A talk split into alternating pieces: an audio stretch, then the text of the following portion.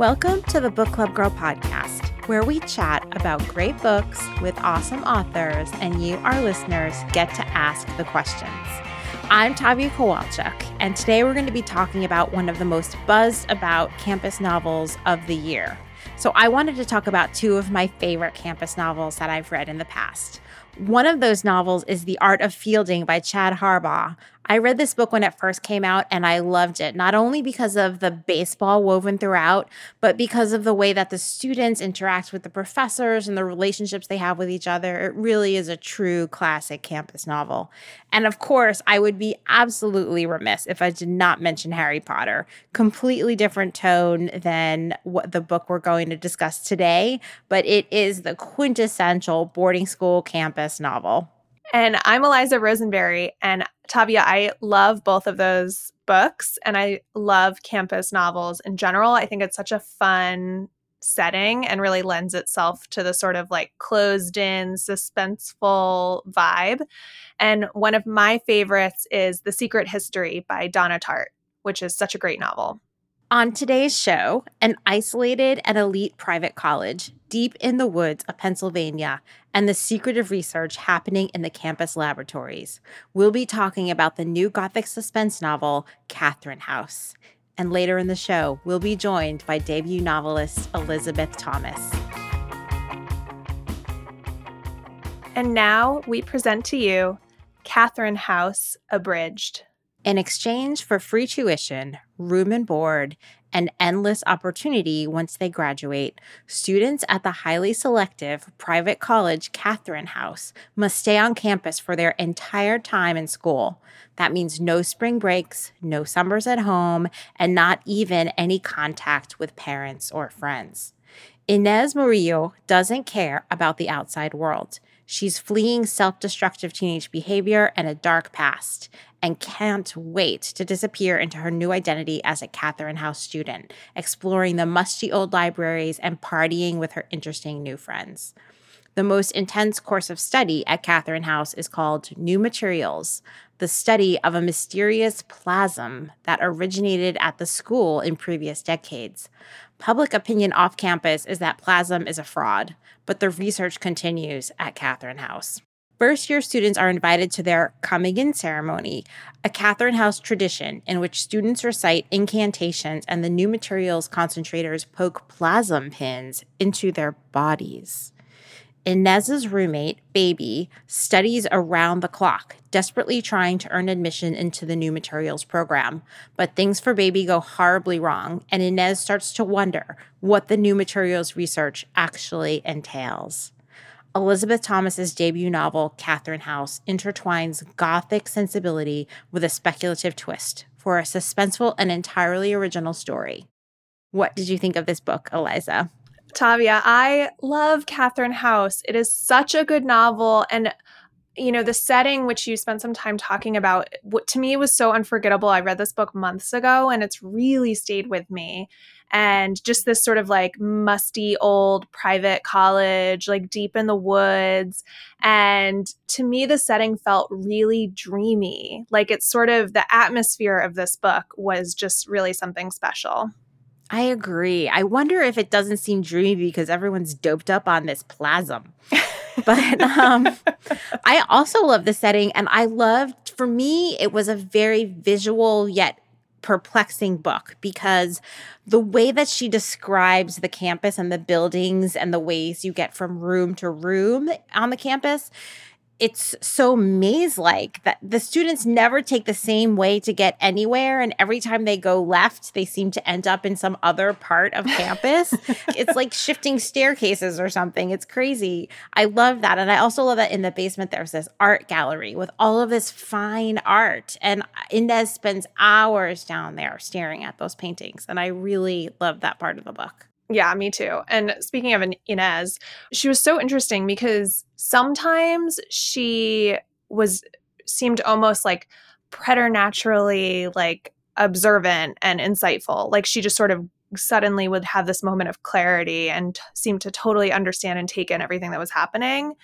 And yet, for most of the book, she sort of seemed like she was in a fog. Like she was just really detached from the world around her in a lot of ways. Such an interesting perspective for the book to go with. You know, it's so interesting. Now that you say that, I'm wondering if Inez didn't have PTSD.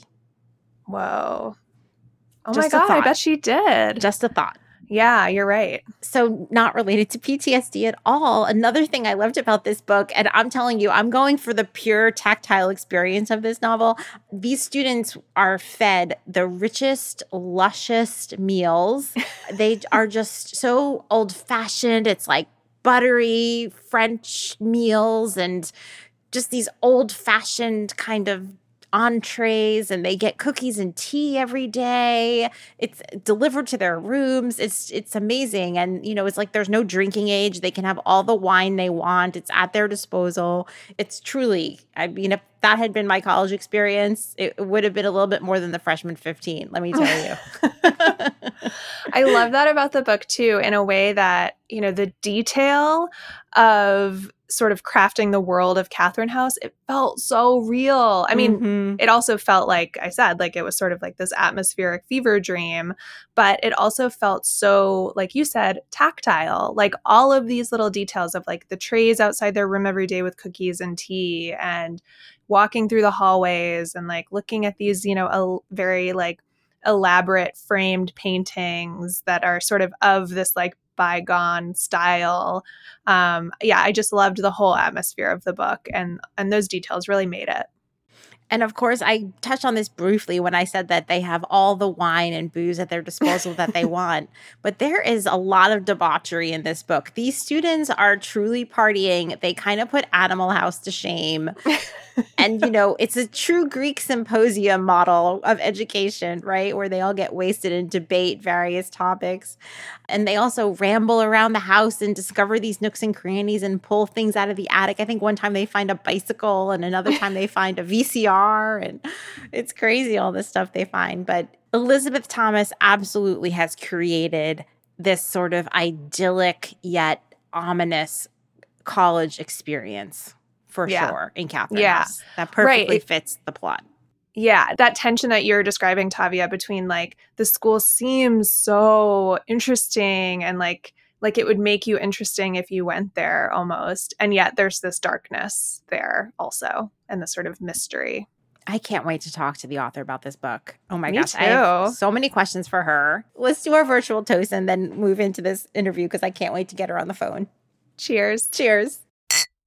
I wanted to remind you guys that we love to hear from you. You can post reviews of the podcast. You can join our Facebook group, the Book Club Girls, where you can talk with other book lovers and pose your own questions to the authors who appear on this show. You can find us there at facebook.com slash groups slash the book club girls. Today, we're joined by Elizabeth Thomas, whose book, Catherine House, is out now. Welcome, Lizzie, to the Book Club Girl podcast. We're so happy to have you. Thank you. It's my pleasure to be here. So, to get things started, we have a question from Vesna, who's a member of our Book Club Girls Facebook group. And she wants to know if you went to boarding school or how you got the inspiration for the setting of Catherine House. I did not go to boarding school, but my high school was really small. It was about 40 people per grade. So I think it had a lot of that kind of boarding school, you know, everyone knew everything that was happening with everyone, really kind of really tight community feeling. But no, it wasn't an actual boarding school. I would say more the setting came from when I went to college and that kind of sense of suddenly being cut off from the world. It was really exciting, but it was kind of a feeling that when I I remember the first time I went home after I had been at college for a few weeks, like that first break that I came back, I was feeling like, oh my God, I have no idea what's been happening in the news. Like I have been so cut off from the world. And it just happens kind of subtly. You don't almost almost don't realize. And then you suddenly realize that you've just been in this kind of surreal world where all that matters is your studies and these kind of petty dramas that are happening between people. And I thought that was so interesting. So I thought it would be fun to kind of uh, turn that into this somewhat mystical version of that for Catherine House. Yeah, you capture that feeling so perfectly in Catherine House. And it's like just a little bit like turned up. You know, it's like a little bit high contrast, that like sensation. Yeah, I love that. Sherry from our Facebook group has a great question. She says that your book is intense and thrilling, which we agree with, And she says it's also relatable for many individuals at that time of their life. She notes that Inez deals with peer pressure and struggles with school. And Sherry wants to know if these were struggles you faced during high school or college, how your experiences as a student around that time in your life influenced your writing. That's a great question. I think that she's right that there's something about that time period, the early 20s, time when we're in college that for so many people is a real like time of transition whether because you're going to college or just I don't know, that's when your hormones are going crazy and or another one of the times when your hormones are going crazy. And it's just um, it's kind of when you're learning how to be an adult. And I think it's really hard and really exciting for a lot of people and then hard because it's exciting and exciting because it's hard. I would say I drew a lot of my experiences from college for the book. It's really funny because after my college experience, I looked back on it, I was like, oh my God, those were the best years of my life. But when I thought about it, I was like, oh, there were some months there that like it's like you're still you're still a normal human. You're just like you have ups and downs. You still don't want to do your homework. You're sleep deprived. You just want to go home. That kind of feeling. So I became really interested, kind of in the the way nostalgia works, where all of a sudden we can also even have nostalgia for times that weren't that happy in the moment. I love that. I think you capture that so well in the book. So I want to ask you about your protagonist, Inez. Even after Inez starts to suspect that there's something amiss at Catherine House when it comes to like new materials, she still desperately wants to feel like she belongs there. And so, did you see this tension as like an internal conflict for Inez? Or what is it about Catherine House that is so alluring to her? I think that that that central tension is for me so so important to the book. I think that's so important that it's something that people can forget and I think we all have things in our life that we don't necessarily have a healthy relationship with. Whether it's a person or family relationship, it can be I don't know, a food relationship, it could be a TV relationship, just something that it's like you know it's not necessarily good for you, but you feel some attraction to it. And I think that we can be really hard on ourselves when we're like, oh, I should not feel this attraction to it because I know it's bad for me. It's like, okay, even if you know it's bad for you, that doesn't change the fact that you feel an attraction for it. So I didn't want it to ever feel like, even once she realizes that something is kind of askew in this environment, it would be so pat to say, like, oh, so now it's all going to be easy for her. That's not how the human brain works. That's not at all how it works. And I thought it was so funny. I was, when I was doing research for this book, I did a, a, lot of research about cults and how they work. And I thought it was so interesting. Everyone wants to imagine that when people get out of cults, that they're like, oh man, that was terrible. Thank God I got out of that cult. In many situations, before things go bad, they go really, really well. And before a lot of communities and a lot of people make you feel really, really good before they start to make you feel bad. Mm-hmm. And that's one of the things that I wanted to capture in this story she and especially the way i appreciated the way that that inner conflict that you were talking about earlier she struggles with that almost up until the very last page. I mean yes. it is that push pull is within her almost until the very end. And i think i mean you could probably even make a case on the last page that that she still is sort of like oh what did i just do? Exactly. Yeah. I, I think that one of the main things that i wanted to be a takeaway from this book is that she just has a very ambivalent relationship in a way towards this in- institution. She loves it. She kind of knows maybe she shouldn't love it, but she does love it. And I think that a lot of people have that type of ambivalent relationship. It's really tricky. I didn't want to make it a simple story. I didn't want it to make it a very easy relationship between her and this school and i thought it would be interesting almost to talk about the you know these other relationships of communities and romantic relationships and that type of thing where with her it is her relationship to this school and this place and this time in her life I have another question from our Facebook group. Courtney wants to know if you have a favorite class or subject that the characters took in the novel.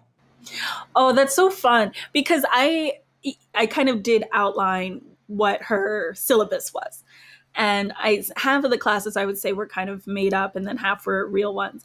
I think my favorite class that she takes is, is she takes um, astronomy with Diego, and I, I love that because that one reminds me of I, I, actually did do that in college, and it had almost the exact same impetus behind it, where it was like that we needed a science credit, and was like, oh my god, and we're like astronomy, that it'll the stars, it'll be fun, and it was like so difficult. of course. I mean, the class that I took was actually called Life in the Universe. And it was basically like an intro astronomy class. And yeah, we I just I think back so fondly to those days of me and my friends we had like a problem set due, I think it was like every Thursday and every Wednesday we would all get together and be like, okay, guys, we got to figure this out. and we would like, like stay up super late and we would always make a playlist that when all the music was like songs that had to be about the universe or about stars and things like a lot of David Bowie, a lot of um, Elton John and stuff. And so I would say that class is something that I feel really fondly towards.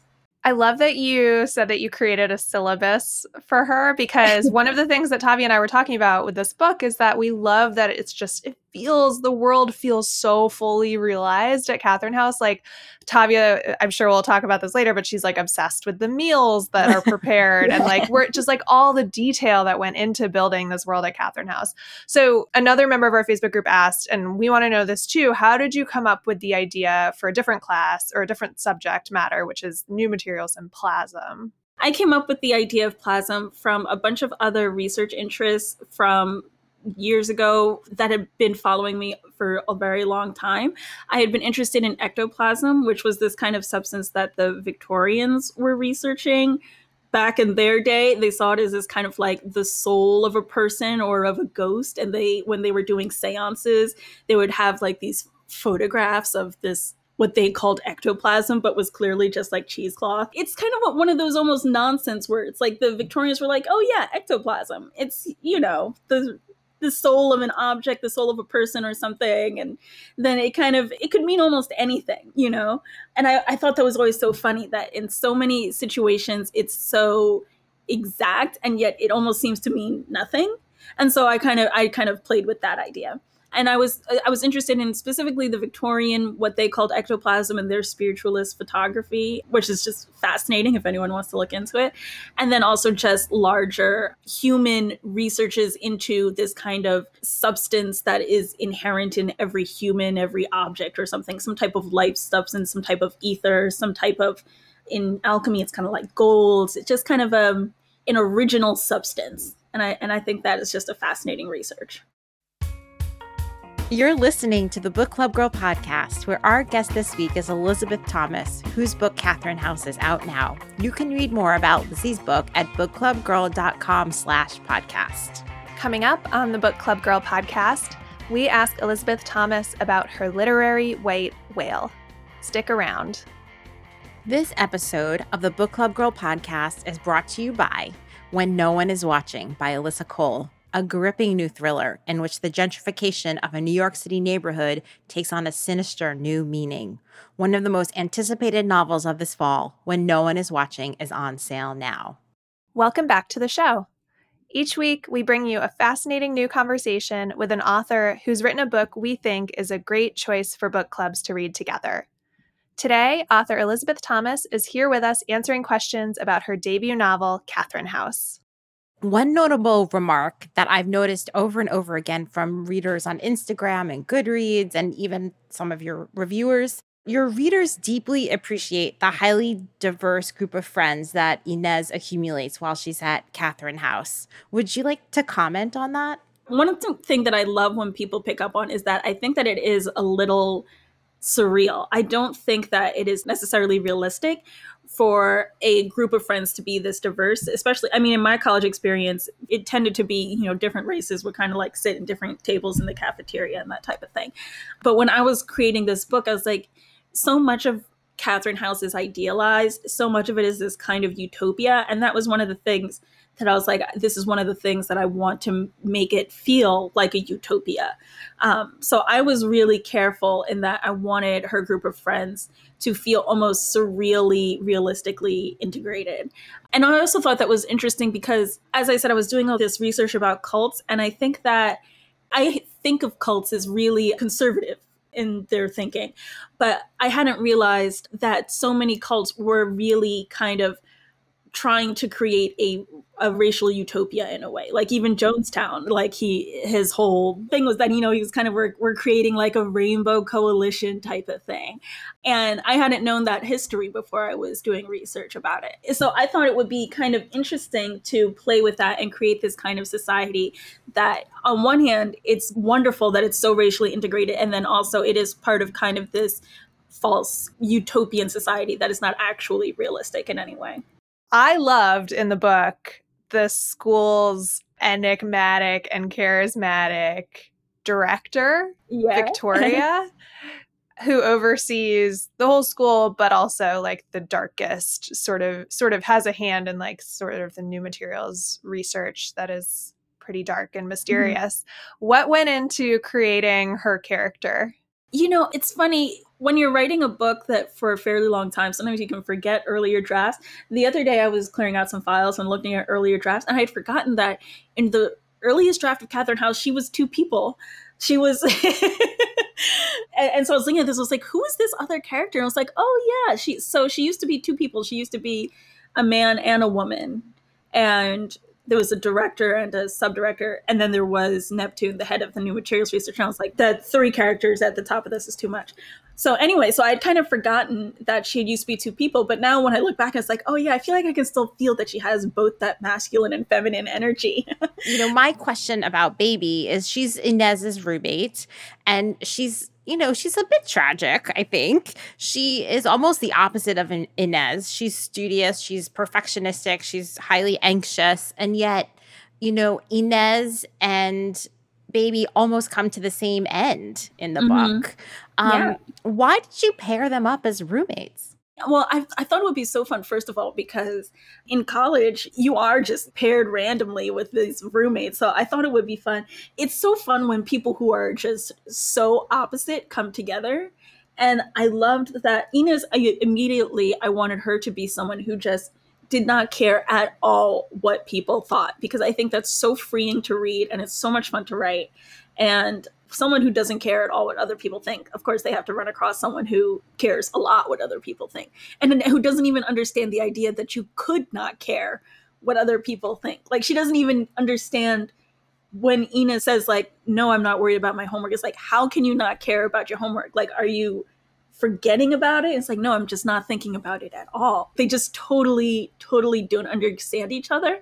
They're both such strong people i think that i think they still have this attraction to each other and it, it, makes me like both of them in a way that it's like they both have this kind of softness so i wanted to capture that so we have one more question for you and then our last question for you so i'll ask this one i really felt reading catherine house the sense of claustrophobia which you sort of talked about at the beginning the idea that you're just sort of in this like tunnel of college and the outside world doesn't really exist mm-hmm and Inez's world is so restricted to the physical campus and she's totally cut off sort of to the extreme. Mm-hmm. Do you feel like that sense of isolation is particularly resonant for readers right now in a way that you maybe didn't anticipate? Yes, I do feel that, and I wish I did not feel that. I would say it's been very surreal to have this book come out in this time on a personal level for myself and then just a lot of what catherine is about is whether or not you are trapped in a place or whether you are being sheltered by it and i think that's something that i think i and a lot of other people are wrestling with at this time where you know you can be in your apartment for a week or something and you're like i feel like i'm going crazy but then you go outside and you're like oh god i don't want to be out here either so it's kind of this feeling of I want to be inside. I want to be safe. I want to be outside because that's what it means to be human. These two opposing feelings, and then also, you know, wanting to care for each other and trying to reach out to each other and trying to um, make human connections while we're all in our homes and, you know, trying to all take care of each other. So, our last question for you, Lizzie, is the same one we ask every author that comes on our show. What is your literary white whale?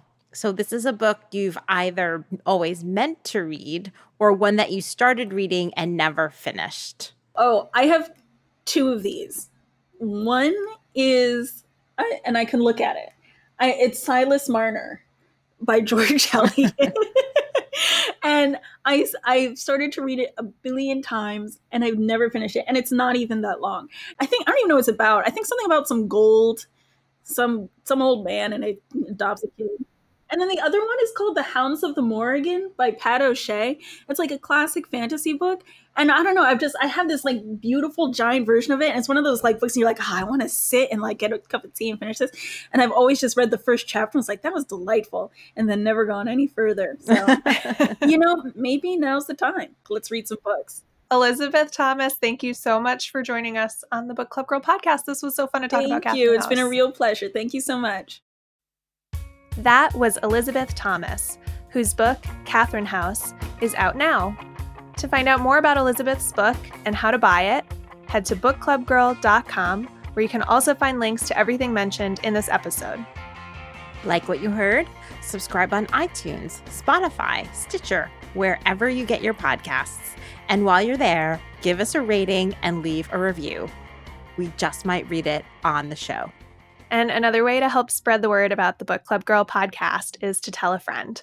It really helps others to find us. You'll hear from us again in two weeks, where we'll be speaking with the great Gregory Maguire for the 25th anniversary of his beloved novel Wicked, which, as many of you know, inspired the Broadway musical. You can join one of our upcoming conversations. We're going to be speaking with our first poet on the Book Club Girl podcast. We have the opportunity to speak with the legendary Nikki Giovanni about her brand new collection of poetry, which is called Make Me Rain. So if you have questions about Nikki Giovanni's work, which has won so many awards, you can email us, the girls at bookclubgirl.com, or post in the Facebook group. I am so excited to talk to Me Nikki. Me too. Me I'm too. kind of nervous too. it's going to be so amazing. I can't. really I really is. can't wait. Before we go, we'd like to thank Charles de Montebello, who produced today's episode, Jessica Williams, who edited Catherine House, and to Lizzie herself for setting up a microphone in her apartment. Until next time, I'm Tavia. And I'm Eliza. Happy reading. A hush fell over the hall. Our attention shifted to the administrator's dais. Victoria was standing. Welcome to our winter festival, she said. She smiled over the assembly. I am so pleased to gather with you all on this cold evening. She continued. Here at Catherine, we've always believed in the power of rhythm. The rhythm of the day, classes and teas, work and sleep, the rhythm of the seasons, the rhythm of our voices and hearts. These rhythms bind us to ourselves, to each other, and to our environments. And these festival nights, the nights when we take a special moment to drink and eat and laugh together in celebration of these vital rhythms, well, they have always been my favorite nights in this house. She was looking down at her hands. Her face barely moved as she spoke. Tonight, we celebrate the precious quiet of wintertime, she said. And how lovely is this time of silence and work, and anticipation and decay. She looked up. Here at Catherine, we know not to fear death. Because even in death, there is life. Death is not the black night, but its white moon, the honeyed egg of rebirth. Her voice was low. She had a slight, unplaceable accent. So please, she said, let us praise tonight this room and each other. Let us feast and be glad in the darkest of times. She raised her glass. To winter, she said, and to tonight. We sipped. As she sat down, Ma Neptune, the director of the new materials concentration, placed his hand on her arm. I couldn't see his face, but I could tell from her expression that he was whispering in her ear. At least it was a short speech, Yaya said, as the aides distributed tureens of vanilla pudding. She spooned some onto her plate. Short now, Theo said, but wait until our coming in. That's when things get crazy. Are coming in? Baby whispered. Yeah, it's, I don't know, something we do in a couple of weeks. Why hasn't Kimmy told us about it? Kimmy doesn't tell us anything, Yaya said, stirring at her pudding with a disconsolate frown. Something seemed to upset her. No one tells us shit. Baby wasn't eating her pudding either. I touched her shoulder. Well, Theo said, soft enough that we all had to lean in to listen. According to Crystal? Hold up, Yaya said. Who's Crystal? One of the skanks, Nick whispered. Theo gave him the finger. According to Crystal, our coming in is in a couple of weeks, in like the middle of the night. She made it sound like some kind of ceremony, and apparently it's what separates us from the upperclassmen. After it happens, we'll start going to sessions. Sessions? Yaya said. Friday night dinners. So it's an initiation ceremony, Nick said. An initiation ceremony, Yaya said, raising her eyebrow. We've been here four months. Isn't it a little late for that? Theo shrugged. Crystal wouldn't tell me anything else. We all looked at each other. None of us smiled. Baby pressed her palms tight against the table. She looked like she was going to be sick. The pudding tureens were whisked away.